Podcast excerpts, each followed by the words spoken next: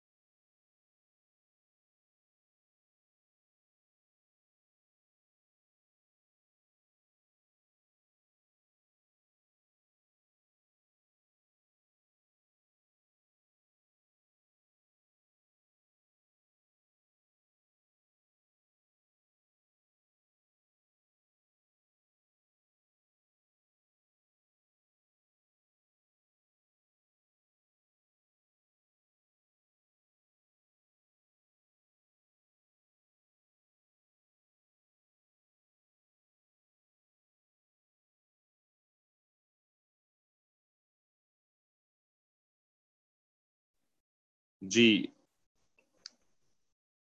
ہاں اوکے آپ نے میوٹ کر دیا تھا۔ غلطی سے شاید۔ ہاں تو میں تو انمیوٹ تھا تو پھر میوٹ کیسے ہو گیا تھا؟ خیر، جو بھی ہوا۔ تو یہ آج یہی کہہ رہا تھا کہ یہ اللہ تعالیٰ نے اپنے مقبول بندوں کی صفات بیان فرمائی ہیں یہاں پر۔ ٹھیک ہے، تو ان صفات کو ہمارے علماء نے جب اس کو تفسیر کی نظر سے دیکھا کہ ایگزیکٹلی یہ کتنی صفات ہیں، تو یہ کل تیرہ صفات بنتی ہیں۔ ٹھیک ہے نا؟ تو ان تیرہ صفات میں سے اب ہم تیرہویں صفت پڑھ رہے تھے پچھلی کلاس سے رائٹ یہ تیرہویں صفت کیا ہے؟ اللہ تعالیٰ ارشاد فرماتے ہیں والذین یقولون ربنا حب لنا من ازواجنا وذریاتنا قرۃ اعین واجعلنا للمتقین اماما کہ یہ وہ لوگ ہوتے ہیں جو اللہ تعالیٰ سے کہتے ہیں کہ اے ہمارے رب، ہماری ازواج اور ہماری ضروریات کو ہمارے لیے آنکھوں کی ٹھنڈک بنا دیجیے۔ وجعلنا للمتقین اماما اور ہمیں متقیوں کا امام بنا دیجیے۔ ٹھیک ہے؟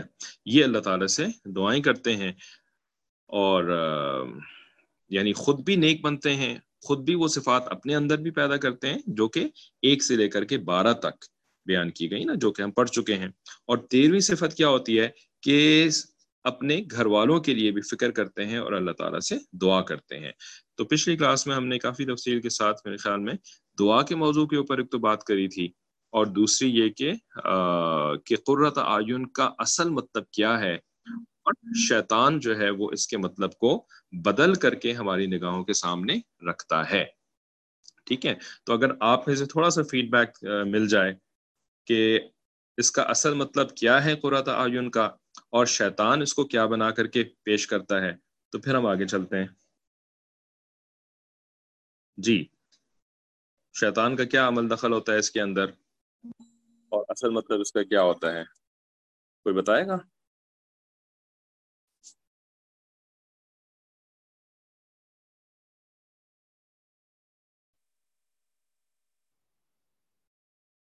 قرۃ آئین کا جو لفظ ہے یہاں پر۔ ٹھیک ہے۔ اب اس آنکھوں کی ٹھنڈک، اس کا ترجمہ تو ہے آنکھوں کی ٹھنڈک، لیکن اس کی تفسیر کیا ہے؟ اس کی ریالٹی کیا ہے؟ یہ پوچھ رہے ہیں آپ سے۔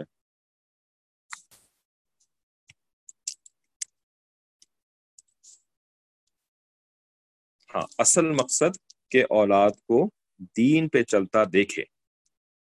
ٹھیک ہے۔ اور شیطان کیا کرتا ہے؟ شیطان اس مقصد کو کیسے تبدیل کرتا ہے؟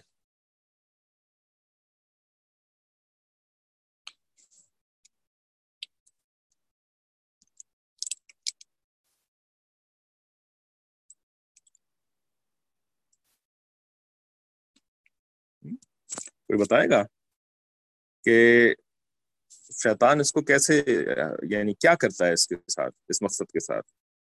وسوسے ڈال کر۔ کیا وسوسے ڈالتا ہے؟ یہ تو پوچھ رہے ہیں۔ دنیا کی سکسیس کو پریفرنس دیتے ہیں ہم۔ انہوں نے لکھا ہے پرائیویٹلی لکھا ہے تو دوسرے لوگ پڑھ نہیں سکتے ہیں۔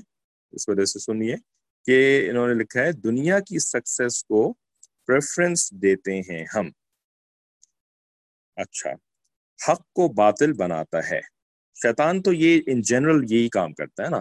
ان جنرل آپ نے جواب دیا نا، وہ وہ شیطان کا جنرل کام ہے کہ وہ حق کو باطل بنا کے پیش کرتا ہے اور باطل کو حق بنا کے پیش کرتا ہے۔ ٹھیک ہے نا؟ پچھلی کلاس میں ہم نے یہی یہی آپ کے سامنے ڈسکس کیا تھا کہ شیطان کا یہ کام ہوتا ہے۔ لیکن قرۃ آئین کو وہ کیسے یعنی کیسے خراب کرتا ہے یا کیسے اس کو یعنی کیا کہتے ہیں میوٹیٹ کرتا ہے۔ ٹھیک ہے نا؟ تو اس کے لیے کچھ الفاظ ہیں بہت ہی مختصر۔ ان کو اگر آپ لکھ لیں اور اگر کوئی سوال ہو اس کے اوپر تو ضرور سے پوچھیں۔ ٹھیک ہے؟ تو ان الفاظ کو لکھ لیجیے کہ قرۃ آئین کا اصل مطلب یہ ہے، حضور اور صحابہ کی راہ پہ چلنا۔ ٹھیک ہے؟ قرۃ آئین کا اصل مطلب یہ ہے کہ اولاد اللہ کی مان کر کے چلے تو آنکھوں کو ٹھنڈک ملے گی۔ اصل مطلب یہ ہے کہ اللہ کی مان کر کے چلے۔ ٹھیک ہے، تو وہ قرۃ آئین ہو گئی والدین کے لیے۔ ٹھیک ہے، لیکن شیطان اس کو کیا بناتا ہے کہ قرۃ آئین یعنی تمہاری آنکھوں کی ٹھنڈک وہ اس وقت ہوگی جب اولاد اللہ کی ماننے کے بجائے کس کی مانے اتنا تو آپ کمپلیٹ کر سکتی ہیں نا۔ کہ قرت آئین تمہاری اولاد اس وقت ہوگی تمہارے لیے کہ وہ اللہ کی ماننے کی بجائے جی تمہاری مانے تمہاری مانے صحیح ہے۔ شیطان اس طریقے سے اس کو تبدیل کرتا ہے۔ اب یہ جو بات وہ کہہ رہا ہے تو شیطان جو ہے نا، یہ بیوقوف اس طرح کا بیوقوف نہیں ہے۔ ہے تو وہ سب سے بڑا بیوقوف۔ سب سے بڑا بیوقوف تو شیطان ہی ہے، اس سے بڑا تو کوئی بیوقوف ہو نہیں سکتا۔ ہے نا؟ کیونکہ اللہ تعالیٰ نے اس کو آسمانوں میں رکھا تھا اور وہ تو فرشتوں کے درمیان رہا کرتا تھا اور عبادتیں بھی کیا کرتا تھا۔ خوب زبردست قسم کی عبادتیں کیا کرتا تھا۔ ٹھیک ہے نا؟ یعنی اللہ تعالیٰ کو بہت جو ہے نا، وہ یعنی اپنی عبادتوں سے خوش کرنے کی کوشش کرتا تھا، لیکن جب اللہ تعالیٰ نے کہا اس جدول آدم، وہاں پہ انکار کر دیا اس نے۔ آدم علیہ السلام کو سجدہ کرنے سے اللہ کے حکم کی وجہ سے بھی۔ یعنی یہ بھائی اللہ کا حکم ہے نا، سجدہ کرو۔ وہاں اس نے نہیں مانی۔ ہے نا؟ اور کہنے لگا یہ کیسے میں سجدہ کر دوں؟ میں تو میں تو آپ کو سجدہ کرتا ہوں۔ میں کسی مٹی کے بنے ہوئے پتلے کو کیسے سجدہ کر دوں؟ ہے نا؟ تو اللہ کی بات ہی مانی۔ تو بےوقوفی کری نا اس نے۔ اس سے بڑی بےوقوفی اور کیا ہو سکتی تھی؟ اور اس بیوقوفی کی وجہ سے اس نے سب کچھ گنوا دیا۔ کیا اس کو مقام تھا؟ تاؤس الملائکہ کا مقام حاصل ہو گیا تھا اس کو۔ سب کچھ اس نے گنوا دیا اور راندہ درگاہ ہو گیا۔ ٹھیک ہے؟ تو اس لحاظ سے دیکھا جائے تو شیطان سے بڑا بیوقوف نہیں ہو سکتا۔ لیکن اگر ہم دنیا میں تجربات کے حساب سے دیکھیں کہ کتنے تجربے اس کو حاصل ہیں، کتنے مشاہدے اس کو حاصل ہیں کہ وہ آدم علیہ السلام کے زمانے سے مشاہدہ کر رہے ہیں کہ انسانوں کو کیسے، انسانوں کی کیا کمزوریاں ہیں، انسانوں کو کیسے گمراہ کرنا ہے نا؟ آدم علیہ السلام کے بیٹے کو ہی گمراہ کر دیا اس نے، ٹھیک ہے نا؟ پھر نو علیہ السلام کی قوم کو گمراہ کر دیا، پھر اس کے بعد آد اور سمود اور قوم صالح اور قوم لوت علیہ السلام سب کو گمراہ کر کر کے مروایا اس نے۔ تو اس طرح سے دیکھا جائے اگر تو شیطان بڑا عقل مند ہے، وہ بیوقوف نہیں ہے، ٹھیک ہے؟ تو اب جو یہ بات ہے نا کہ وہ قرۃ آئین کی ڈیفینیشن کو تبدیل کرتا ہے ہمارے دل میں اور کہتا ہے کہ دیکھو قرۃ آئین کا مطلب جو ہے نا وہ ہے کہ یہ اولاد تمہاری تمہاری مان کر کے چلے۔ اولاد تمہاری مان کر کے چلے، تب یہ قرۃ آئین بنے گی تمہارے لیے۔ تو یہ ایسا ہی یہ بات نہیں کہتا۔ یہ بات جو کہتا ہے نا، یہ بغیر دلیل کے بات نہیں کرتا، بلکہ دلیل پیش کرتا ہے۔ دلیل آپ بتا دیں کیا پیش کرتا ہے یہ؟ خصوصاً دیندار والدین کے سامنے دلیل پیش کرتا ہے۔ وہ کیا دلیل پیش کرتا ہے؟ جی آپ آپ سے بلوائیں گے۔ بلکہ کیا کہنا چاہیے؟ آپ سے اگلوائیں گے۔ صحیح ہے نا؟ جی بالکل صحیح فرمایا۔ جنت ماں کے قدموں کے نیچے ہے۔ ٹھیک ہے، ایک اور بھی دلیل ہے۔ خالی ماں کے لیے کوئی تھوڑی حدیثیں موجود؟ باپ کے لیے بھی حدیثیں موجود ہیں بھائی۔ مائیں سمجھتی ہیں کہ نہیں جی ماؤں کے لیے خالی حدیثیں موجود ہیں۔ باپ کی تو کوئی حیثیت ہی نہیں ہے۔ آج کل انفارچونیٹلی یہ بھی ایک تصور بیٹھا ہوا ہے کہ جو کچھ ہے ماں ہی ہے اور باپ کو باپ کی کوئی ضرورت نہیں ہے۔ سنگل پیرنٹ فیملی امریکہ، یورپ نے سنگل پیرنٹ فیملی بس ماں ہے نا، باپ کی کوئی ضرورت نہیں ہے۔ جی باپ جنت کا دروازہ ہے۔ باپ جنت کا دروازہ، اور کسی، اور نہیں پتا کسی کو؟ اور بھی تو ہے ماشاء اللہ ماں باپ کو اف بھی نہیں بول سکتے۔ ہاں یہ بھی ہے، قرآن کی قرآن کی آیت ہے یہ۔ ماں باپ کو اف نہ کہو۔ ٹھیک ہے؟ اور ایک اور بھی، کہ باپ کی رضا میں اللہ کی رضا ہے۔ باپ کی رضا میں اللہ کی رضا ہے۔ یہ بھی حدیث مبارکہ موجود ہے۔ تو حدیثیں بھی موجود ہیں۔ رضل ربی رضل والد ماشاء اللہ ٹھیک ہے کہ حدیثیں بھی موجود ہیں، قرآن بھی موجود ہے۔ تو یہ جو شیطان ہے نا، کیا کہتے ہیں اس کو؟ ہماری زبان میں کہتے ہیں، شیطان کچی گولیاں نہیں کھیلتا۔ کچی گولیاں نہیں کھیلتا، پکی گولیاں کھیلتا ہے۔ ٹھیک ہے نا؟ تو قرآن اور حدیث کو دلیل کے طور پر پیش کرتا ہے۔ ایسے ہی بات نہیں کر دیتا کہ قرۃ آئین جو ہے نا، وہ تمہاری ماننے میں ہے۔ ہاں دنیا داروں کے ساتھ تو وہ ایسے ہی پیش کرتا ہے۔ دنیا دار لوگوں کو کیا پتا بھی قرآن میں کیا لکھا ہوا ہے، حدیث میں کیا لکھا ہوا ہے۔ ہے نا؟ بھی دنیا دار تو وہ ہوتے ہیں جن کو قرآن کا کچھ پتہ ہی نہیں ہوتا یا فرصت ہی نہیں ہوتی ان کے پاس۔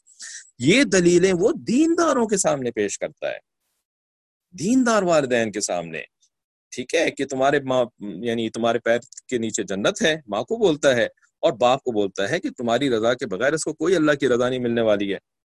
ٹھیک ہے نا؟ تو ماں باپ دیندار جو ہوتے ہیں نا، وہ پھر ان دلیلوں کے ساتھ بیٹے کو روکتے ہیں، بیٹی کو روکتے ہیں۔ ٹھیک ہے؟ لیکن اس شیطان کا چال کا داؤں کیا ہوتا ہے؟ اس کی چال کیا ہوتی ہے کہ یہ صرف جیسے پیچھے بات ہوئی تھی نا، کل پچھلی کلاس میں بات ہوئی تھی کہ حق کو باطل بنا دیتا ہے، باطل کو حق بنا دیتا ہے۔ ٹھیک ہے نا؟ یہ اس کا مین داؤ ہے۔ اصل اس کا داؤ کیا ہے؟ حق کو باطل باطل کو حق۔ ایک دوسرا دوسرا داؤ اس کا کیا ہوتا ہے؟ جی دوسرا داؤ جو اب ہم بات کر رہے ہیں نا کہ یہ حدیث اور قرآن کو بطور دلیل کے پیش کرتا ہے۔ تو اب یہاں پر اس کا کون سا والا داؤ چل رہا ہے؟ یہاں پہ کون سا والا داؤ استعمال کر رہا ہے؟ کون سی والی ٹرک استعمال کر رہا ہے؟ یہ ٹرکسٹر ہے، ٹرکسٹر، دھوکہ دینے والا۔ یہاں پہ کون سا والا داؤ استعمال کر رہا ہے کہ حدیث مبارکہ پیش کر رہا ہے نا آپ کے سامنے دلیل کے طور پر۔ لیکن سلیکٹو سلیکٹو حدیثیں پیش کر رہا ہے۔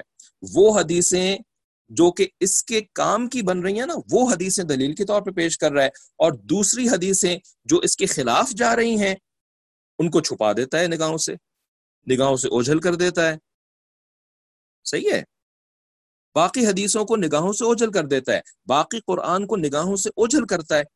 اور صرف وہ والی دلیل پیش کرتا ہے کہ جو کہ ہمارے نفس کو اچھی لگتی ہے۔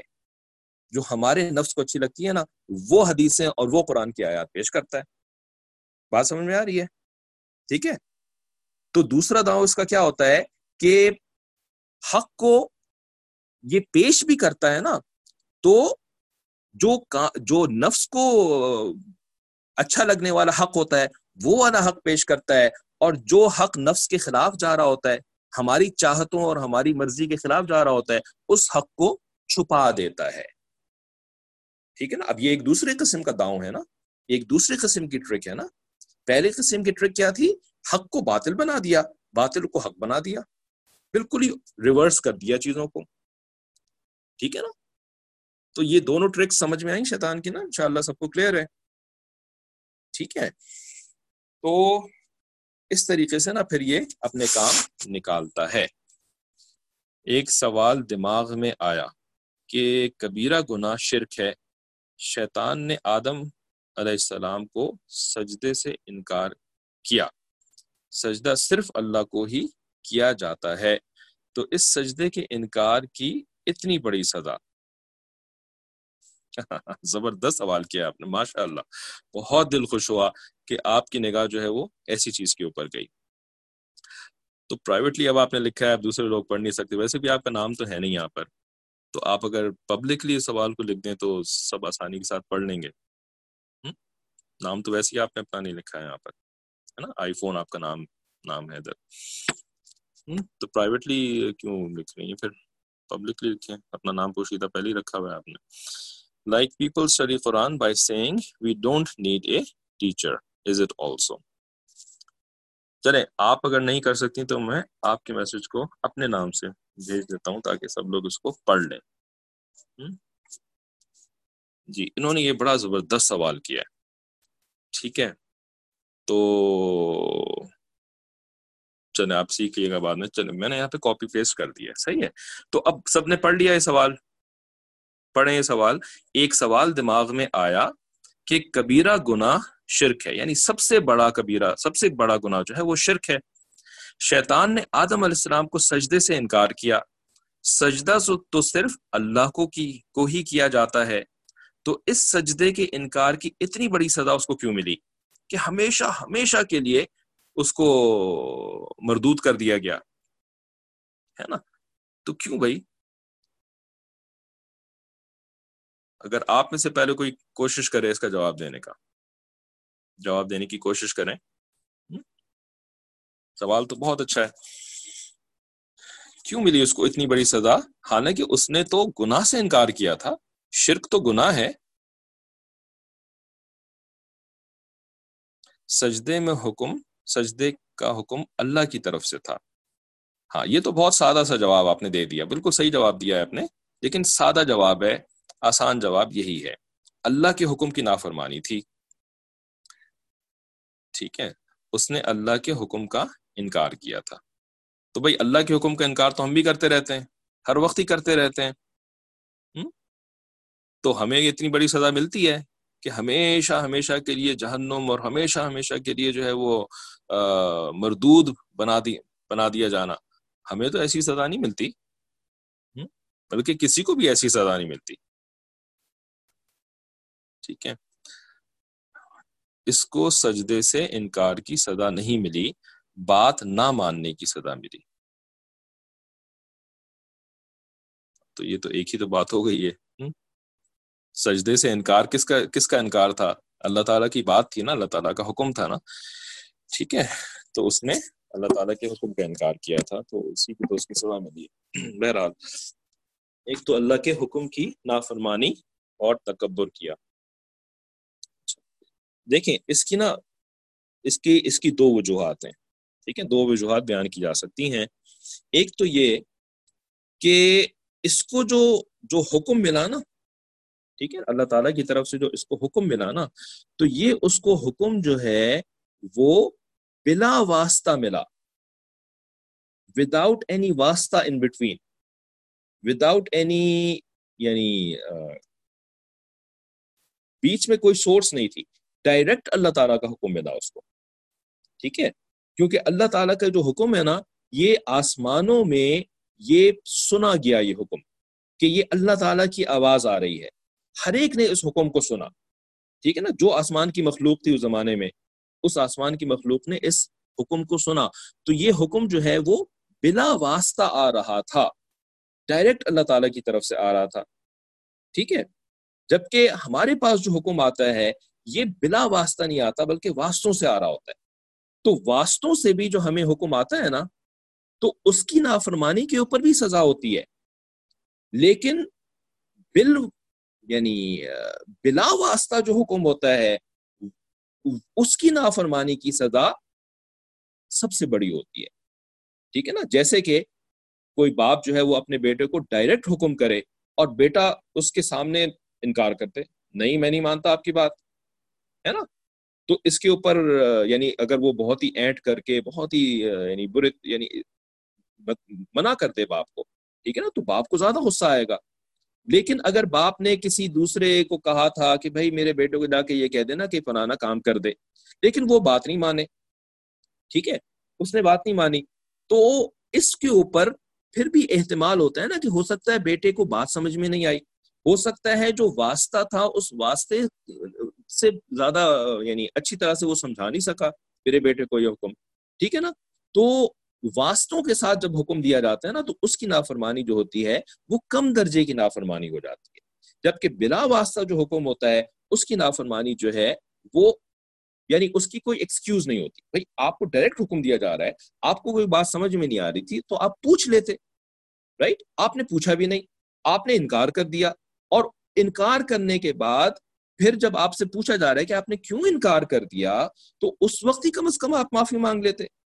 اس وقت ہی آپ شرمندہ ہو جاتے، لیکن اس وقت بھی شرمندہ نہ ہوا، بلکہ اس وقت بھی جو ہے وہ دلیلیں دینے لگا رائٹ حجتیں بیان کرنے لگا۔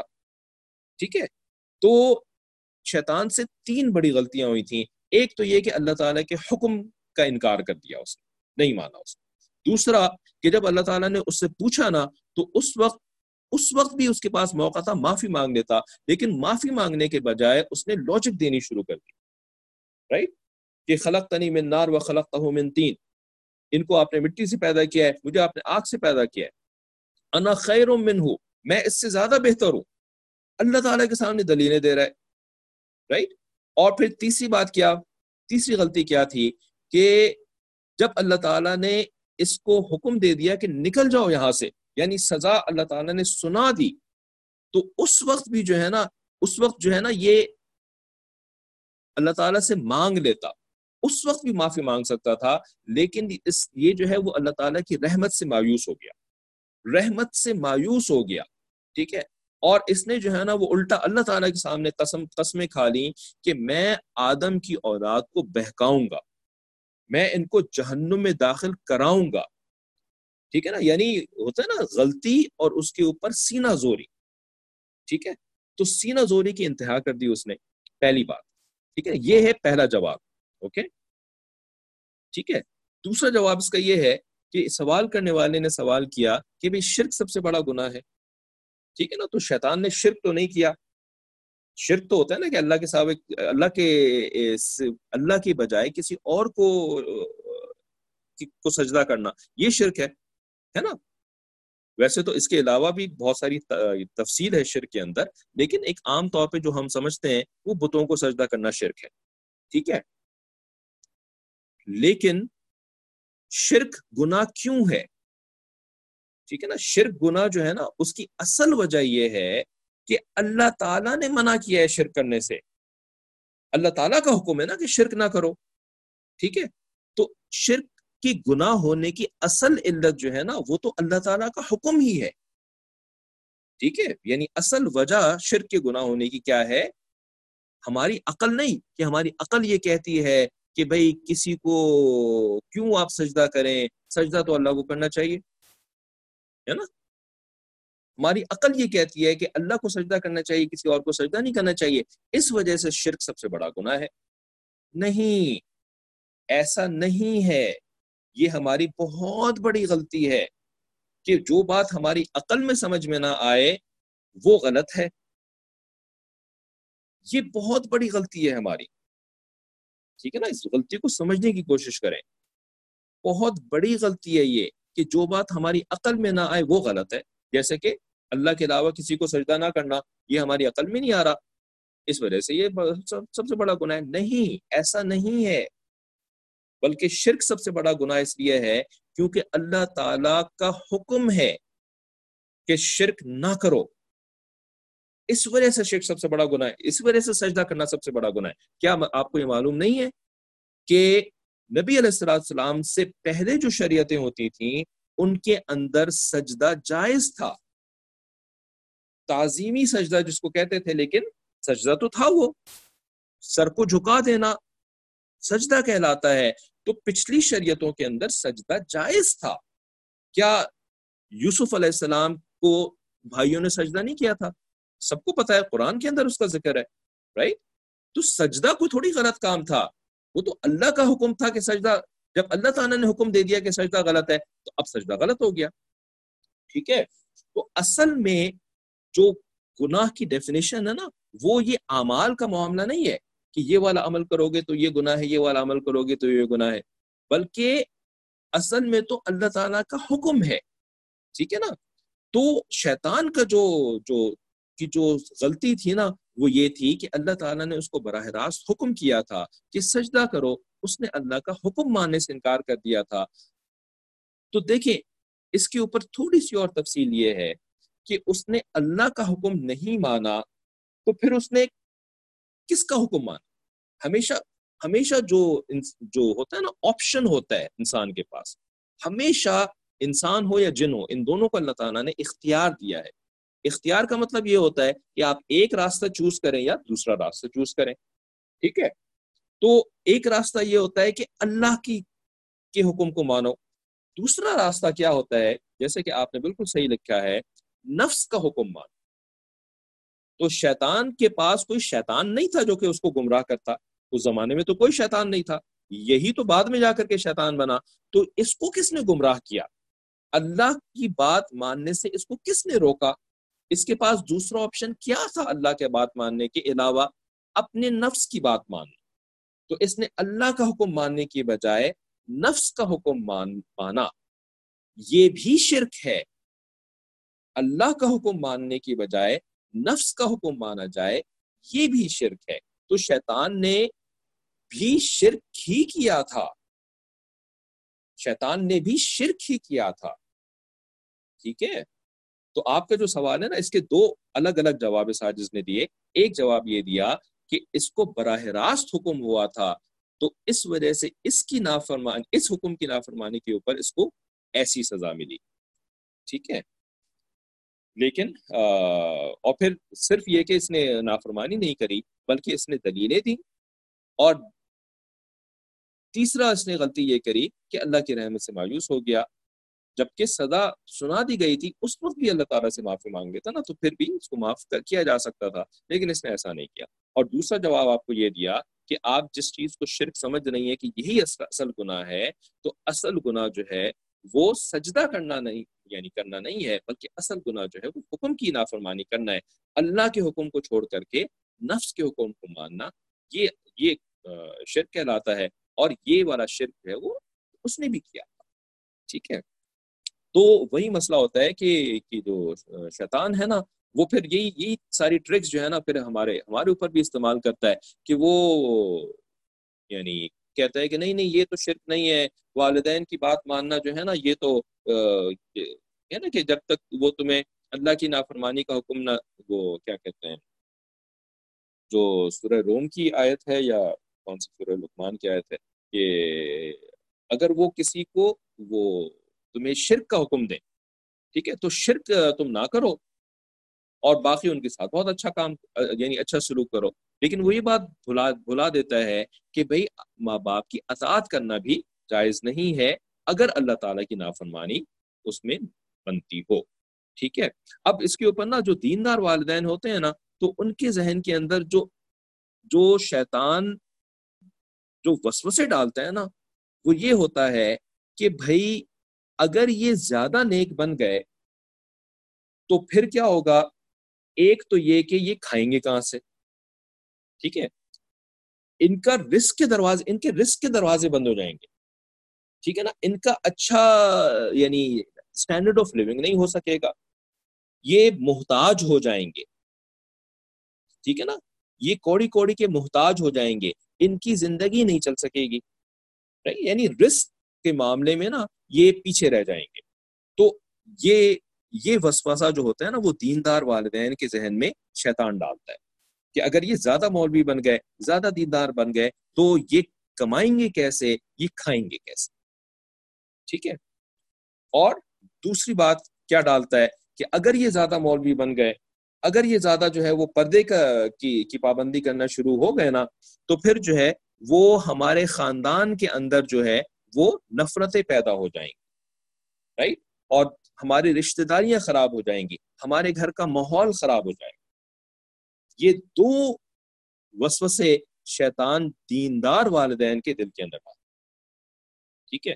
تو ان دونوں کا جواب قرآن کی عظیم شان کے اندر ہی ہے کہ بھئی رزق کا جو معاملہ ہے نا تو رزق کو تو اللہ تعالیٰ فرماتے ہیں کہ بھئی وَمَن يَتَّقِ اللَّهَ يَجْعَلْ لَهُ مَخْرَجًا۔ دیکھیں، اصل میں جو تفسیر چل رہی تھی نا اس والی کلاس کے اندر، رمضان المبارک سے پہلے، وہ کون سی صورت کی تھی؟ صورت الطلاق۔ ٹھیک ہے نا؟ اصل میں تو ہم صورت الطلاق پڑھ رہے تھے رمضان المبارک سے پہلے۔ سورہ فرقان ختم ہونے کے بعد ہم نے واپس سورہ طلاق پڑھنی شروع کر دی۔ ٹھیک ہے؟ سورہ طلاق کی آیات اٹھا کر کے دیکھیں، اللہ تعالیٰ بالکل کلیئر الفاظ میں محکم طریقے سے، محکم کہتے ہیں بالکل جس میں کوئی یعنی ڈاؤٹ کی گنجائش نہ ہو۔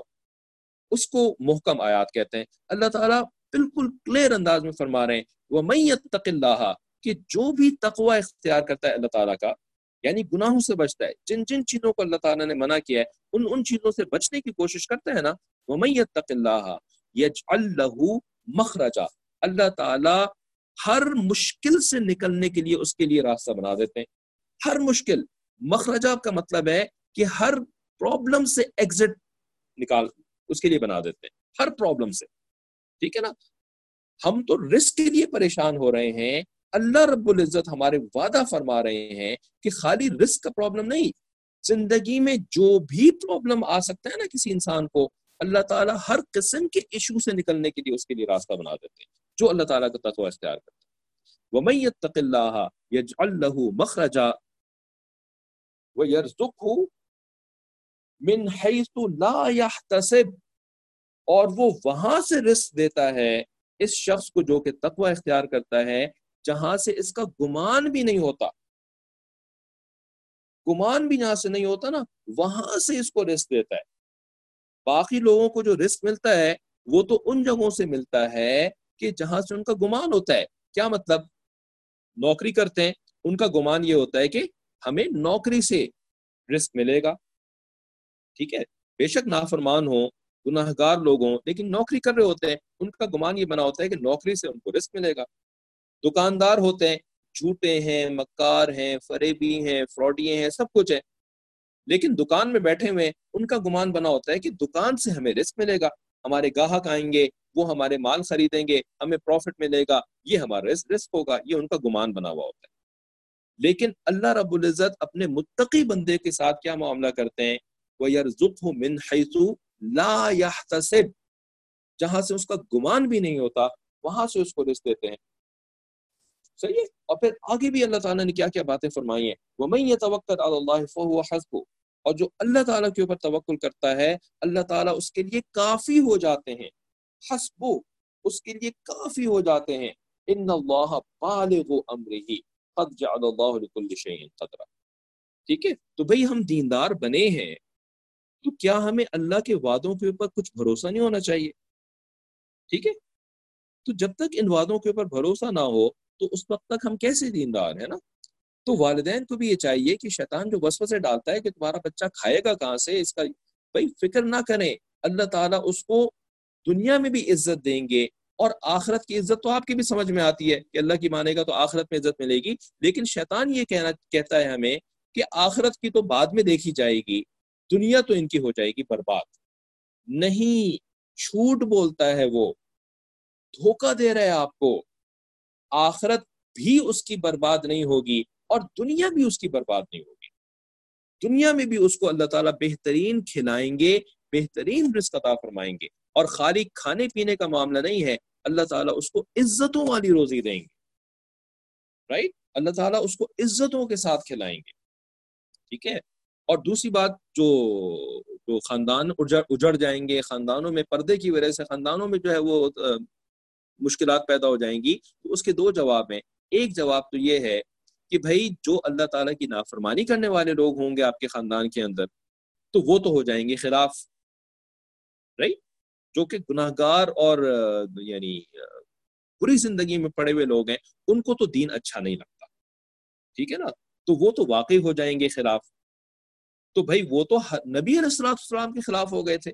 جب اللہ کے نبی علیہ السلام دین لے کر کے آئے تھے، تو کیا خاندان ڈیوائڈ نہیں ہو گیا تھا آپ صلی اللہ علیہ وسلم کا؟ رائٹ؟ آپ صلی اللہ علیہ وسلم کے ماننے والے آپ کے ساتھ اور نہ ماننے والے مخالف۔ تو بھائی یہ تو سنت ہے۔ یہ تو سنت ہے۔ آپ کو اس سنت کے ساتھ کوئی تکلیف ہے؟ آپ چاہتے ہیں کہ جو نہ ماننے والے لوگ ہوں، وہ بھی آپ کی تعریفیں کریں۔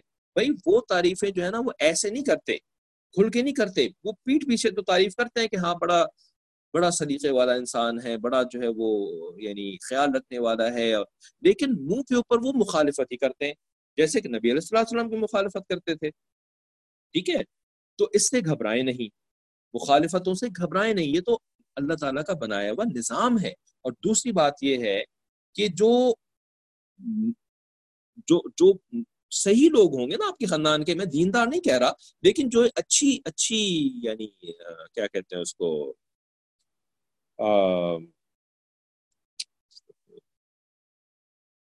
یعنی طبیعتاً جن کو اچھا کہا جاتا ہے، طبیعتاً جو اچھے لوگ ہوتے ہیں نا، تو ان کے دلوں میں اللہ تعالیٰ محبت ڈال دے گا۔ ٹھیک ہے نا؟ آپ کی اولاد کے لیے جو اچھی فطرت کے لوگ ہوتے ہیں نا خاندان میں، بے شک وہ دیندار نہ بھی ہو بے شک وہ بہت متقی نہ بھی ہو لیکن اگر ان کی فطرت اچھی ہے نا، تو پھر اللہ تعالیٰ ایسے لوگوں کے دلوں میں محبت ڈال دیتا ہے۔ وہ اللہ بین قلوب اللہ تعالیٰ، یہ بھی قرآن کی آیت ہے نا کہ اللہ تعالیٰ اللہ تعالیٰ تمہارے دلوں کے درمیان الفتیں پیدا کر دیتا ہے۔ ٹھیک ہے؟ تو یہ بھی اللہ تعالیٰ کی وعدے ہیں۔ تو اس وجہ سے اولاد کی دینداری سے کم از کم دیندار والدین کو تو پریشان نہیں ہونا چاہیے۔ ٹھیک ہے نا؟ ان کی دنیا بھی سورے گی اور ان کی آخرت بھی سورے گی۔ ٹھیک ہے؟ اس معاملے میں ہم پیرنٹس کو کیسے سمجھا سکتے ہیں اگر بالکل یہی سچویشن ہو؟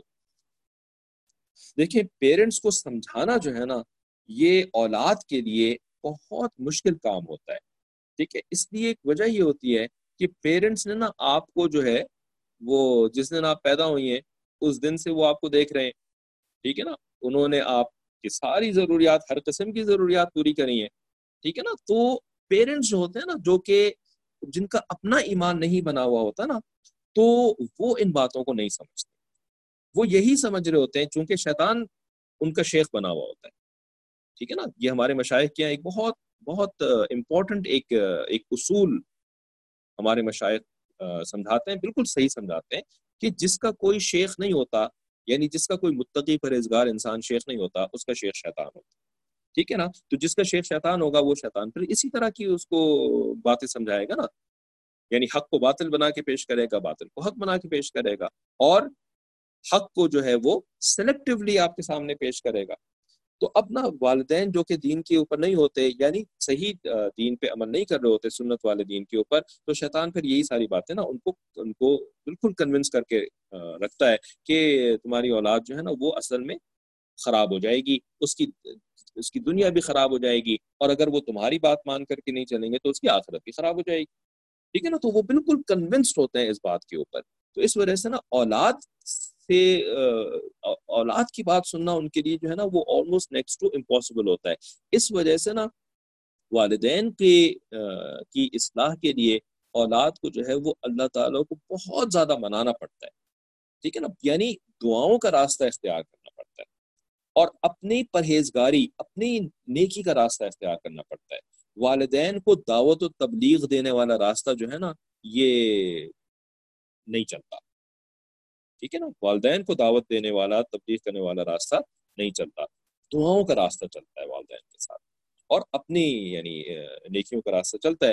عموماً جو ہے، جیسے کہ پچھلی کلاس کے اندر بھی بات ہوئی تھی کہ عموماً آج کے دور کے اندر یہی یعنی آبزرویشن ہے کہ والدین اپنے ڈگر پہ قائم رہتے ہیں۔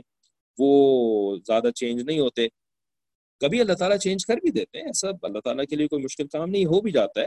لیکن عموماً جو ہے نا، والدین چینج نہیں ہوتے۔ تو اس وجہ سے اولاد کی جو نیکی ہوتی ہے نا، وہ نیکی بالآخر والدین کو فائدہ دیتی ٹھیک ہے؟ جیسے کہ پچھلی کلاس میں کہا تھا کہ اولاد والدین کی شفاعت کا سبب بن رہی ہوتی ویسے اصل طریقہ تو یہ تھا کہ والدین نے اولاد کی جنت میں جانے کا سبب بننا تھا، لیکن آج کل معاملہ جو ہے وہ کافی حد تک خراب ہوا ہے۔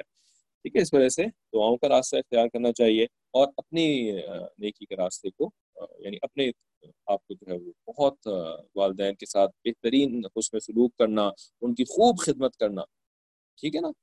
تو اطاعت ایک الگ چیز ہوتی ہے، خدمت اور حسن سلوک الگ چیز ہوتی ہے۔ تو خدمت کرنا بہت اچھی طریقے سے اپنے اوپر لازم رکھیں اور حسن سلوک ان کے ساتھ بہترین کریں۔ لیکن جس معاملے کے اندر وہ اللہ اور اس کے رسول کے حکم کی خلاف کرنے کو کہہ رہے ہیں، تو اس معاملے میں جو ہے وہ ایکسکیوز کر لیں کہ امی یہ مجھ سے مجھ سے ممکن نہیں ہوگا، مجھے ایکسکیوز کر دیجیے، یہ بات میرے بس سے باہر ہے کہ میں اللہ تعالیٰ کے نام ٹھیک ہے، تو اچھے انداز سے ان کو بتا دیں۔ اب وہ ظاہر ہے راضی تو آپ سے نہیں ہوں گے۔ ٹھیک ہے نا، کیونکہ شیطان نے ان کو یہ کنونس کیا ہوا ہے کہ جب تک تمہاری بات نہیں مانی جائے، اس وقت تک تم راضی نہ ہو۔ ٹھیک ہے جبھی تو ہمارے مشائق کا معاملہ جو ہے نا وہ بالکل برعکس ہوتا ہے۔ ٹھیک ہے نا؟ ہمارے مشائق جو کہ اہل حق مشائق ہوتے ہیں نا، ان کا کیا طریقہ ہوتا ہے؟ وہ اپنے پیچھے لوگوں کو چلانے کی بجائے شریعت اور سنت کے پیچھے لوگوں کو چلاتے ہیں۔ کہ بھائی میری ماننا جو ہے نا، یہ مقصد نہیں ہے۔ اصل مقصد تو ہے اللہ اور اس کے رسول کی ماننا۔ ٹھیک ہے؟ لیکن چونکہ والدین تو اس لیول پر نہیں ہوتے نا، تو ان کے لیے پھر یہی ہوتا ہے کہ میری مانو گے تو میں راضی ہوں گی۔ میری مانو گے تو میں راضی ہوں گا، ورنہ میں راضی نہیں ہوں گا۔ مجھے اس سے کوئی غرض نہیں ہے کہ تم اللہ کی مانو، اللہ کے رسول کی مانو یا علماء المشاہد کی مانو۔ یہ آئی ڈونٹ کیئر ٹھیک ہے؟ اب ایسے سچویشن کے اندر تو پھر اولاد جو ہے نا وہ بس اس میں سلوک اور خدمت کا راستہ ہی اختیار کر سکتی ہے اور ان کے لیے دعا کر سکتی ہے۔ ٹھیک ہے؟ تو مایوس کرنا مقصد نہیں ہے یہاں پر، لیکن آپ کو یہ بتانا مقصد ہے کہ آپ جو ہے وہ نہ تو فرسٹریٹ ہوں اور نہ جو ہے نا وہ بہت زیادہ اس طرف جو ہے وہ اپنی ایفرٹس جو ہے وہ ضائع کریں۔ بلکہ اللہ تعالیٰ سے دعا کے راستے اللہ تعالیٰ خیر تھوڑا سا اور بس پڑھ لیتے ہیں تاکہ آج کی کلاس بھی تھوڑی آگے بڑھے کہ یہاں اس دعا سے اس طرف اشارہ ہے کہ اللہ کے مقبول بندے صرف اپنے نفس اپنے نفس کی اصلاح اور اعمال صالحہ پر تناط نہیں کر لیتے، بلکہ اپنی اولاد اور بیویوں کی بھی اصلاح اعمال و اصلاح کی فکر کرتے ہیں اور اس کے لیے کوشش کرتے رہتے ہیں۔ اسی کوشش میں سے ایک یہ بھی ہے کہ ان کی صلاحیت کے لیے اللہ تعالیٰ سے دعا مانگتا رہے۔ اس آیت کے اگلے جملے میں دعا کا یہ جز بھی ہے کہ دعا کا یہ جز بھی ہے، وجعلنا للمتقین اماما یعنی ہمیں متقی لوگوں کا امام اور پیشوا بنا دے۔ اس میں بظاہر اپنے لیے چاہ و منصب اور بڑائی حاصل کرنے کی دعا ہے، جو دوسری نصوص قرآن کی روح سے ممنوع ہے۔ یعنی اس دعا کا دوسرا پارٹ کیا ہے کہ اے اللہ ہمیں متقی لوگوں کا لیڈر بنا دے۔ اب یہ لیڈری، آپ اردو میں اگر ہم لیڈری کا لفظ استعمال کریں تو بات سمجھ میں آ جاتی ہے کہ تو بہت بری بات ہے کہ لیڈری مانگ رہے ہیں اللہ تعالیٰ سے۔ ٹھیک ہے؟ لیکن اچھا لیڈری کیوں بری ہے؟ کیونکہ باقاعدہ قرآن کی نصوص سے اس کو اللہ تعالیٰ نے ممنوع قرار دیا ہے۔ جیسے کہ یہاں پہ آیت لکھی دل کا دار الآخرت ہو یعنی یہ آخرت کا گھر ہے نچ الوہا ہم نے بنایا ہے اس گھر کو یعنی آخرت کے اس گھر کو ہم نے بنایا ہے۔ للذین، ان لوگوں کے لیے لا یریدون علوا فی الارض، جو کہ زمین کے اندر لیڈر ہی نہیں مانگتے۔ جو زمین کے اندر لیڈر ہی سیکھ نہیں کرتے، لیڈر بننے کی تمنا نہیں رکھتے۔ اللہ تعالی نے آخرت کا گھر یعنی جنت، ان لوگوں کے لیے رکھی ہے، جو کہ لیڈری کی تمنا نہیں رکھتے ہیں۔ ولا فسادن نہ فساد کرنے کی تمنا رکھتے ہیں۔ ٹھیک ہے نا؟ تو اس آیت سے تو بات کلیئر ہے کہ لیڈر ہی مانگنا جو ہے، یہ بہت برا کام ہے۔ جنت نہیں ملے گی اگر دنیا میں لیڈری کی تمنا رکھو گے تو۔ ٹھیک ہے؟ تو پھر یہاں پر کیوں لیڈری مانگنے کی دعائیں منگوائی جا رہی ہیں باقاعدہ؟ امامہ اس کو ایکسپلین کر رہے ہیں کہ اس آیت کو انہوں نے لکھا اور پھر اس کے بعد اس کا ترجمہ بھی لکھ دیا کہ یعنی ہم نے دار آخرت کو محسوس کر رکھا ہے ان لوگوں کے لیے جو زمین میں اپنا علو علو کا مطلب لیڈری اور بڑائی نہیں چاہتے اور نہ زمین میں فساد برپا کرنا چاہتے ہیں۔ اس لیے بعض علماء نے اس آیت کی تفسیر میں فرمایا کہ ہر شخص یعنی اس کا اصل مطلب کیا کیا نکلا پھر؟ کہ ہر شخص اپنے اہل و عیال کا قدرتی طور پر امام و پیشوا ہوتا ہی ہے۔ ٹھیک ہے؟ جیسے کہ آپ نے سنا ہوگا، نبی علیہ السلام نے ایک حدیث مبارکہ میں فرمایا، کلکم راعن کہ تم میں سے ہر ایک راعی ہے۔ راعی کا مطلب کیا ہوتا ہے؟ چرواہا۔ چرواہا بکریوں کا لیڈر ہوتا ہے۔ بکریوں کا جو ریوڑ ہوتا ہے نا، چرواہا ان کو ہکاتا ہے۔ جہاں وہ لے جانا چاہتا ہے، وہاں پہ ہکاتا ہے۔ اور بکریاں جو ہے نا، وہ ایک عجیب جانور اللہ تعالیٰ نے بنایا ہے کہ چرواہے کی بات مانتی ہے ہر ہر جانور بات نہیں مانتا۔ آپ دوسرے جانوروں کو کرنے کی کوشش کریں، وہ کسی ایک بندے کی بات نہیں مانیں گے۔ لیکن کچھ جانور اللہ تعالیٰ نے ایسے بنائے ہیں جن کو ہم مویشی کہتے ہیں۔ ٹھیک ہے نا؟ تو بکریاں ان میں سے ایک ہیں، اونٹ بھی ان میں سے ایک ہے گائیں بھی ان میں سے ایک ہے۔ ٹھیک ہے نا؟ یہ چرواہی کی بات مانتی ہیں۔ ٹھیک ہے؟ تو بکریاں بہترین اس کی مثال ہوتی ہیں کیونکہ بکریاں جو ہیں وہ ایک ریوڑ کی شکل میں ہوتی ہیں۔ اونٹوں کا ایس سچ ایسا ریوڑ نہیں ہوتا۔ اونٹوں کا ریوڑ جو ہے نا وہ بڑا ڈسپرس قسم کا ہوتا ہے۔ ٹھیک ہے نا؟ اور گایوں کا ریوڑ بھی تھوڑا سا ڈسپرس ہوتا ہے۔ بکریاں جو ہیں وہ آپ نے دیکھا ہوگا کبھی، بالکل ایک دوسرے سے جیسے سمٹی بھی رہتی ہیں۔ بھیڑ بکریاں۔ ٹھیک ہے نا؟ جب بھیڑ بکریوں کو ہکانا یہ اردو کا محاورہ بھی بن گیا ہے۔ ٹھیک ہے؟ تو نبی علیہ السلام نے فرمایا کہ تم میں سے ہر ایک چرواہا ہے رائٹ شیپرڈ ہے۔ وَكُلُّكُمْ رَاعٍ عَن مَسْئُولٍ عن مسئول۔ وَكُلُّكُمْ مَسْئُولٍ عن رَعِيَّتٍ اور تم میں سے ہر ایک سے سوال کیا جائے گا اس کی رعیت کے بارے میں یعنی اس کے ریوڑ کے بارے میں ہر ایک سے سوال کیا جائے گا۔ اور پھر اس کی تفصیل بھی بیان فرمائی کہ گھر کا جو مرد ہوتا ہے، وہ چرواہا ہوتا ہے، بیوی اور بچے اس کا ریوڑ ہوتا ہے اس سے سوال کیا جائے گا بیوی بچوں کے بارے میں، اور عورت جو ہوتی ہے گھر کی، وہ بھی چرواہا ہوتی ہے، اس سے جو ہے وہ بچوں کے بارے میں سوال کیا جائے ٹھیک ہے؟ تو اس طریقے سے نا اللہ تعالیٰ نے ہر ایک کو جو ہے وہ ایک امام اور پیشوا، یہاں پر امام پیشوا کا لفظ استعمال کیا گیا اور اس حدیث کے اندر چرواہے کا لفظ استعمال کیا گیا مطلب دونوں کا ایک ہی۔ ٹھیک ہے؟ اس لیے اس دعا کا حاصل کیا ہو گیا؟ تقین امامہ والی دعا کا اصل مقصود کیا ہو گیا، حاصل کیا ہو گیا کہ اے اللہ ہمارے اولاد اور اہل و عیال کو متقی بنا دیجیے۔ ٹھیک ہے؟ متقی، پرہیزگار، دیندار، گناہوں سے بچ کے زندگی گزارنے والا یہ ہوتا ہے متقی۔ گناہ کرنے والا متقی نہیں ہو سکتا۔ صحیح ہے؟ تو فرمایا کہ اور جب وہ متقی ہو جائیں گے تو طبعی طور پر یہ شخص متقین کا امام پیشوا کہلائے گا۔ یعنی اللہ تعالیٰ نے تو اس کو امام، پیشوا اور چرواہا بنایا ہی ہے۔ اب اس کا ریوڑ جب متقی بن جائے گا تو یہ متقیوں کا امام بن جائے گا۔ تو اصل میں دعا یہ کی جا رہی ہے، کیا لکھ رہے ہیں آگے؟ کہ جس کا حاصل یہ ہے کہ یہاں اپنی بڑائی کی دعا نہیں کی جا رہی، کیونکہ بڑا تو اللہ نے اس کو پہلے سے بنایا ہوا ہے اپنے گھر والوں کے لیے۔ بلکہ اولاد و ازواج کے متقی بنانے کی دعا کی جا رہی ہے۔ دیکھیں کتنا زبردست طریقے سے حضرت نے اس کو ایکسپلین کیا ہے کہ کوئی لیڈری کی دعا یہاں پر نہیں منگوائی جا رہی ہے، بلکہ اپنے رعایا کے متقی بننے کی دعا کی جا رہی ہے۔ ٹھیک ہے؟ اور حضرت ابراہیم نقی رحمۃ اللہ نے فرمایا کہ اس دعا میں اپنے لیے کوئی ریاست و امامت اور پیشوائی طلب کرنا مقصود نہیں ہے، بلکہ مقصود اس دعا کا یہ ہے کہ ہمیں ایسا بنا دیجیے کہ لوگ دین و عمل میں ہماری اقتدا کیا یعنی ہمیں اتنا اچھا بنا دیجیے کہ لوگ جو ہے وہ نیکی کام کے اندر ہم سے سیکھا کریں، ہم، اور اور ہمیں جو ہے وہ اپنا مقتدا بنائے کا مطلب کہ ہمیں نیک زیادہ بنا دیجیے یہ نہیں کہ لوگوں کو ہمارا فالوور بنا دیجیے بلکہ ہمیں نیک بنا دیجیے اور ہمارے عمل و علم و عمل سے ان کو نفع پہنچے تاکہ اس کا ثواب ہمیں حاصل ٹھیک ہے نا؟ یعنی بیسیکلی مور ثواب کی دعا کی جا رہی ہے۔ کیوں؟ اس لیے کہ نبی علیہ السلام نے یہ اصول بیان کر دیا ہے۔ کہ جو کسی دوسرے کی نیکی کا سبب بنے گا، ٹھیک ہے نا؟ یعنی آپ نے کسی کو نیکی کی کی تعلیم کری اور اس نے نیکی کا کام شروع کر دیا تو اس کو اس نیکی کا ثواب ملے گا، لیکن وہ ثواب آپ کو بھی ملے گا۔ اس کے ثواب میں سے نکال کر کے آپ کو نہیں دیا جائے گا، اس کو تو پورا ثواب ملے گا، لیکن آپ کو بھی اس کی اس کا پورا ثواب آپ کو بھی ملے گا۔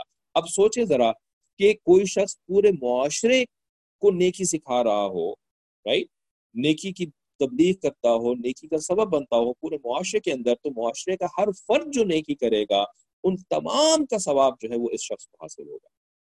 ٹھیک ہے؟ تو اصل میں یہاں پر زیادہ ثواب کی دعا کی جائے ٹھیک ہے نا؟ کیونکہ جنت کے اندر جو مقام اور مرتبے ہوں گے، وہ ثواب کے اعتبار سے ہوں گے۔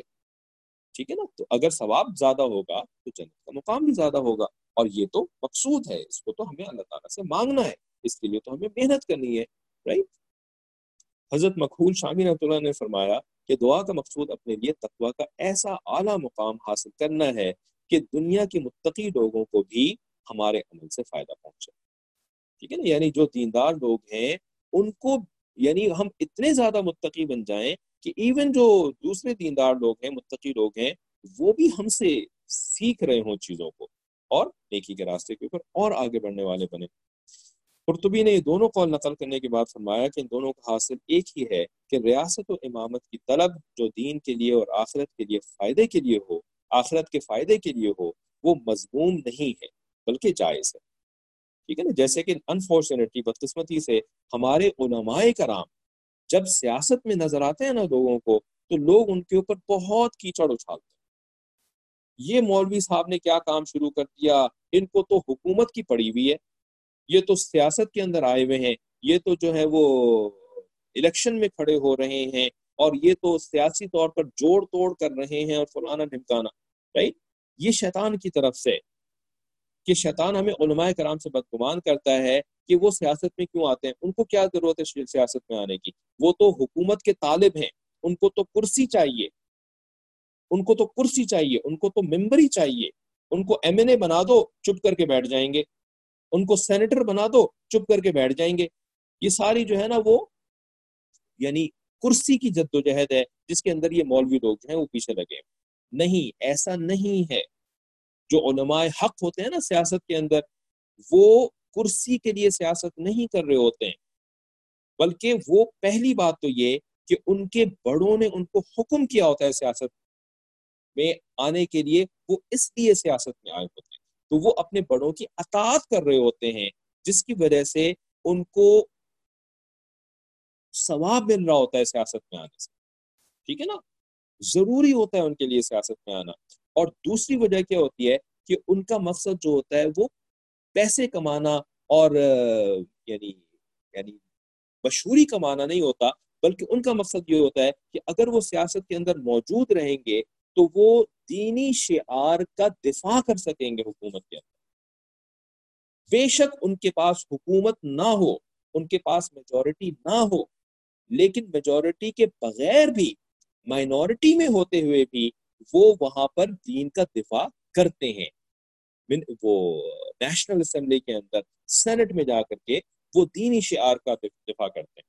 اور اس کی سب سے بڑی مثال کہ مائنورٹی میں ہونے کے باوجود انہوں نے کتنا ڈسیسو کام کیا، وہ قادیانیوں کو غیر مسلم قرار دینا رائٹ قادیانیوں کو اسمبلی نے پاکستان کے اندر غیر مسلم قرار دیا نا نیشنل اسمبلی میں۔ اب اس نیشنل اسمبلی کے اندر میجورٹی کن لوگوں کی تھی؟ بالکل ہی دین سے پیدا لوگ۔ بالکل ہی دنیا دار اور گناہ گار اور اوپنلی شراب کباب کرنے والے لوگ۔ یہ میجورٹی میں تھے اسمبلیز کے اندر، سینٹ کے اندر۔ لیکن تھوڑے سے علماء موجود تھے۔ تھوڑے سے، گنتی کے چار پانچ علماء۔ اسمبلی کے اندر موجود، یا چار پانچ تھوڑے زمانے میں شاید زیادہ ہوں گے۔ لیکن تھوڑے سے علماء موجود تھے۔ لیکن ان علماء نے جو اسمبلی میں سب کے سامنے تقریریں کریں اور دلائل پیش کیے، ان دلائل کے سامنے ان دنیا دار گناہ گار لوگوں کو بھی ہتھیار ڈالنے پڑے۔ حالانکہ یہ لوگ تیار نہیں تھے شروع میں قادیانیوں کو کافر کرا دینے کے نہیں تھے وہ لوگ تیار۔ حکومتی بینچز، حکومتی پارٹیز یہ نہیں تیار تھی لیکن اتنا زبردست کام اللہ تعالیٰ نے ان چند علماء کے ذریعے سے لیا کہ جس کی وجہ سے جو ہے وہ بغیر خون خرابے کے یہ مقصد اچیو ہو گیا۔ اور ساری دنیا میں سب سے پہلے پاکستان کے اسمبلیز نے جو ہے وہ قادیانیوں کو کافر کرا سب سے پہلے۔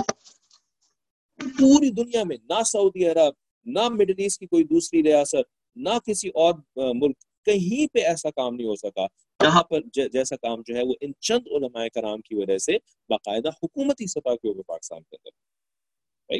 تو علماء کا جو ہے وہ اسمبلیز کے اندر موجود ہونا یہ دین کی حفاظت کے لیے ہوتا ہے۔ اور یہ خود یہ کر بھی نہیں رہے ہوتے، ان کو تو حکم کیا ہوتا ہے ان کے بڑوں نے کہ آپ جائیں، جا کر کے الیکشن میں کھڑے ہوں، آپ جائیں جا کر کے آپ جلد سے جلوس کریں، آپ باقاعدہ حکومت کے اندر شامل ہوں جا کر کے۔ تاکہ آپ مدارس کو ڈیفینڈ کر سکیں، آپ خانقاہوں کو ڈیفینڈ کر سکیں، آپ تبلیغی جماعت کو ڈیفینڈ کر سکیں۔ آپ جو ہے وہ اسلامی قوانین جو موجود ہیں، جیسے انڈیا کے اندر جو مسلم پرسنل لا ہے رائٹ جو مسلمانوں کے حقوق کے تحفظ کرتی ہے، یہ بھی وہی لوگ تحفظ کرتے ہیں جو کہ ان پوزیشنز پہ موجود ہوتے ہیں۔ سڑکوں کے اوپر خالی جلد سے جلوس نکالنے سے ان چیزوں کا تحفظ نہیں ہوتا۔ جانیں زیادہ ضائع ہوتی ہیں ریزلٹس کم اچیو ہوتے ہیں۔ جلد سے جلوس کے ذریعے سے۔ لیکن جو اوپر کے لیول کے اوپر علماء حق موجود ہوتے ہیں، وہ بغیر کسی ایک جان کے ضائع کیے ہوئے الحمدللہ اس طریقے سے کام کرواتے ہیں۔ تو یہ جو فرما رہے ہیں نا یہاں پر، اس کی امپلیکیشن آج کے پاکستان اور انڈیا کی سیاست کے اوپر ڈائریکٹلی ہوتی ہے۔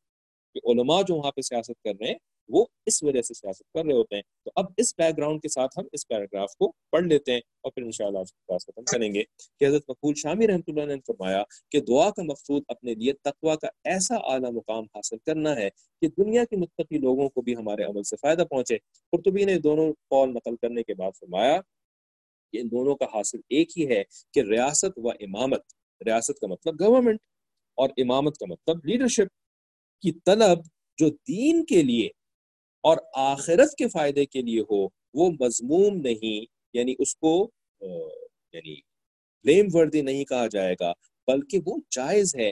اور آیت لا یریدون علوون میں اس ریاست و اقتدار کی خواہش کی مد یعنی یہ جو یہ جو اوپر جو آیت اللہ انہوں نے لکھی نا، تلک الدار الاخرۃ نجعلها للذین لا یریدون لا یریدون علوا فی الارض، تو یہ جو آیت ہے، لا یریدون علوا والی آیت میں اس ریاست و اقتدار کی خواہش کی مذمت ہے، جو دنیاوی عزت و جاہ کے لیے ہو، واللہ عالم اللہ تعالیٰ زیادہ بہتر جانتے ہیں۔ یہاں تک عباد الرحمن یعنی مومنین، کاملین کی اہم صفات کا بیان پورا ہو گیا۔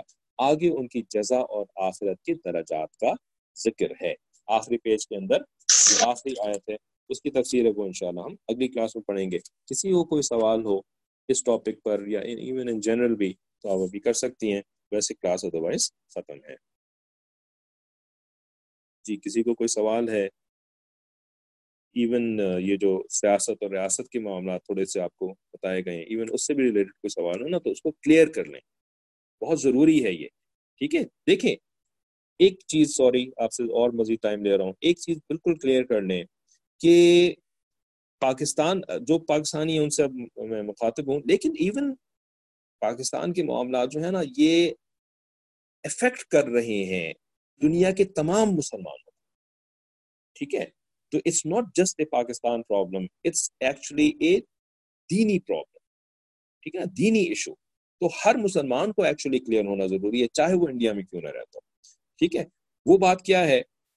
وہ یہ ہے کہ اس وقت ایک ڈفرنٹ صورتحال موجود ہے۔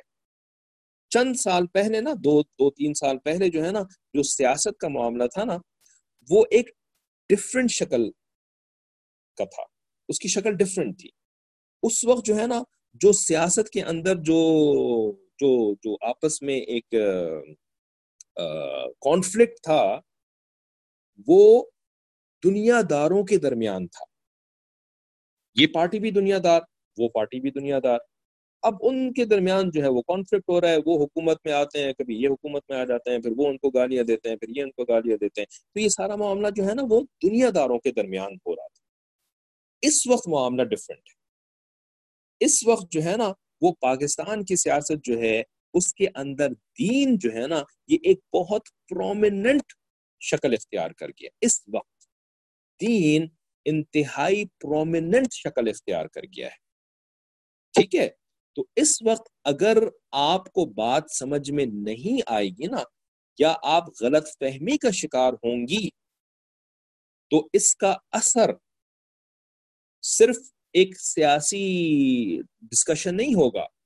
صرف ایک دنیاوی ڈسکشن نہیں ہوگا، بلکہ اس کا اثر آپ کی آخرت پر پڑے گا۔ آپ کی آخرت پر پڑے گا۔ It's not just a political problem it's actually a religious issue نا کیوں؟ اس لیے کہ اب جو ہے نا، جو معاملہ چل رہا ہے، وہ ایکچولی علماء کرام، اب سارا کا سارا معاملہ دین دین، دینداری کا معاملہ ٹھیک ہے نا؟ سارے ہی دیندار ہیں۔ جو امپورٹنٹ لوگ ہیں نا اس وقت، وہ دیندار لوگ ہیں۔ لوگ غلط سمجھ رہے ہیں کہ دنیا دار لوگ آپس میں امپورٹنٹ ہیں۔ نو دنیا داروں کا کانفلکٹ ختم ہو گیا۔ اب جو کانفلکٹ ہے، وہ دینداروں کے درمیان ہے۔ ناؤ دا کوشچن از کہ کون صحیح دین پر ہے اور کون غلط دین پر ہے۔ کون صحیح دین کو پروجیکٹ کر رہا ہے اور کون غلط دین کو پروجیکٹ کر رہا ہے۔ اب یہ سچویشن ہے۔ یہ ایک ڈفرنٹ سچویشن ہے۔ یہ ایک یونیک سچویشن ہے which did not exist in the past بات سمجھ میں آ رہی ہے؟ یہ سچویشن پہلے ایگزٹ نہیں کرتی تھی۔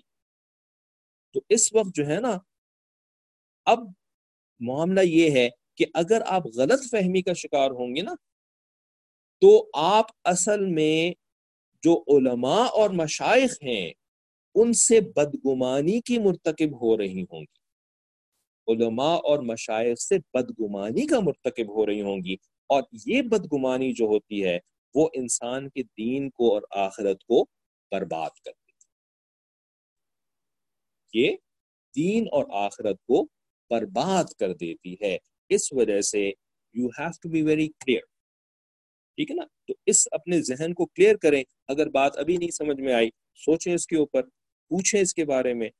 ٹھیک ہے نا؟ تاکہ آپ کا ذہن کلیئر ہو۔ تاکہ آپ کا دین محفوظ رہ سکے، آپ کی آخرت محفوظ رہ سکے اور کسی یعنی کسی جس کو کہتے ہیں کہ پچھلے ہفتے سارے نے بات بھی کری تھی اس ٹاپک کے اوپر کہ حدیث قدسی کا مضمون کیا ہے کہ جو اپنے اولیاء سے، جو جو اللہ تعالیٰ کے اولیاء سے، اللہ تعالیٰ کے دوست ہیں، دوستوں سے جو دشمنی رکھتا ہے نا، تو اللہ تعالیٰ کی طرف سے اس کے خلاف اعلان جنگ ہو جاتا ہے۔ اعلان جنگ۔ ٹھیک ہے؟ تو اگر علماء مشائق سے ہم دل کے اندر بغض رکھیں گے کہ بھئی یہ تو جو ہے وہ مخالفت کر رہے ہیں، یہ تو ایسے ہیں، ان کو تو یعنی کرسی کی پڑی ہوئی ہے اور یہ تو کرپٹ کرپٹ لوگ ہیں اور یہ ہیں، وہ ہیں۔ تو یہ جو ان کے خلاف دل میں بغض آ رہا ہے نا، اس بغض کی سزا ہے۔ وہ سزا یہ ہے کہ اللہ تعالیٰ کی طرف سے جنگ کا اعلان ہے۔ تو اگر ایسا ہو گیا نا ہمارے ہمارے خلاف، اللہ تعالیٰ کی طرف سے جنگ کا اعلان ہو گیا نا، ٹھیک ہے؟ تو پھر ہماری تہجدیں، ہماری، ہمارے وظیفے، ہماری نمازیں، ہمارے صدقہ خیرات، ہمارے حج عمرے، یہ پھر ہمارے کام نہیں ٹھیک ہے؟ یہ ہمارے کام اس وجہ سے آپ کو سمجھایا جا رہا ہے کہ اس معاملے میں اپنے آپ کو بالکل کلیئر رکھیں۔ کیونکہ یہ اب جو ہے نا، وہ ایک دنیاوی معاملہ نہیں رہ گیا ہے۔ اب یہ خالصتاً ایک دینی معاملہ رہ گیا، بن گیا ہے۔ ٹھیک ہے، تو آپ سے بہت ایکسٹرا ٹائم لیا کے اوپر۔ یہ آج سے معذرت خواہ کلاس ختم کرتے ہیں۔ الحمد للہ السلام وبرکاتہ۔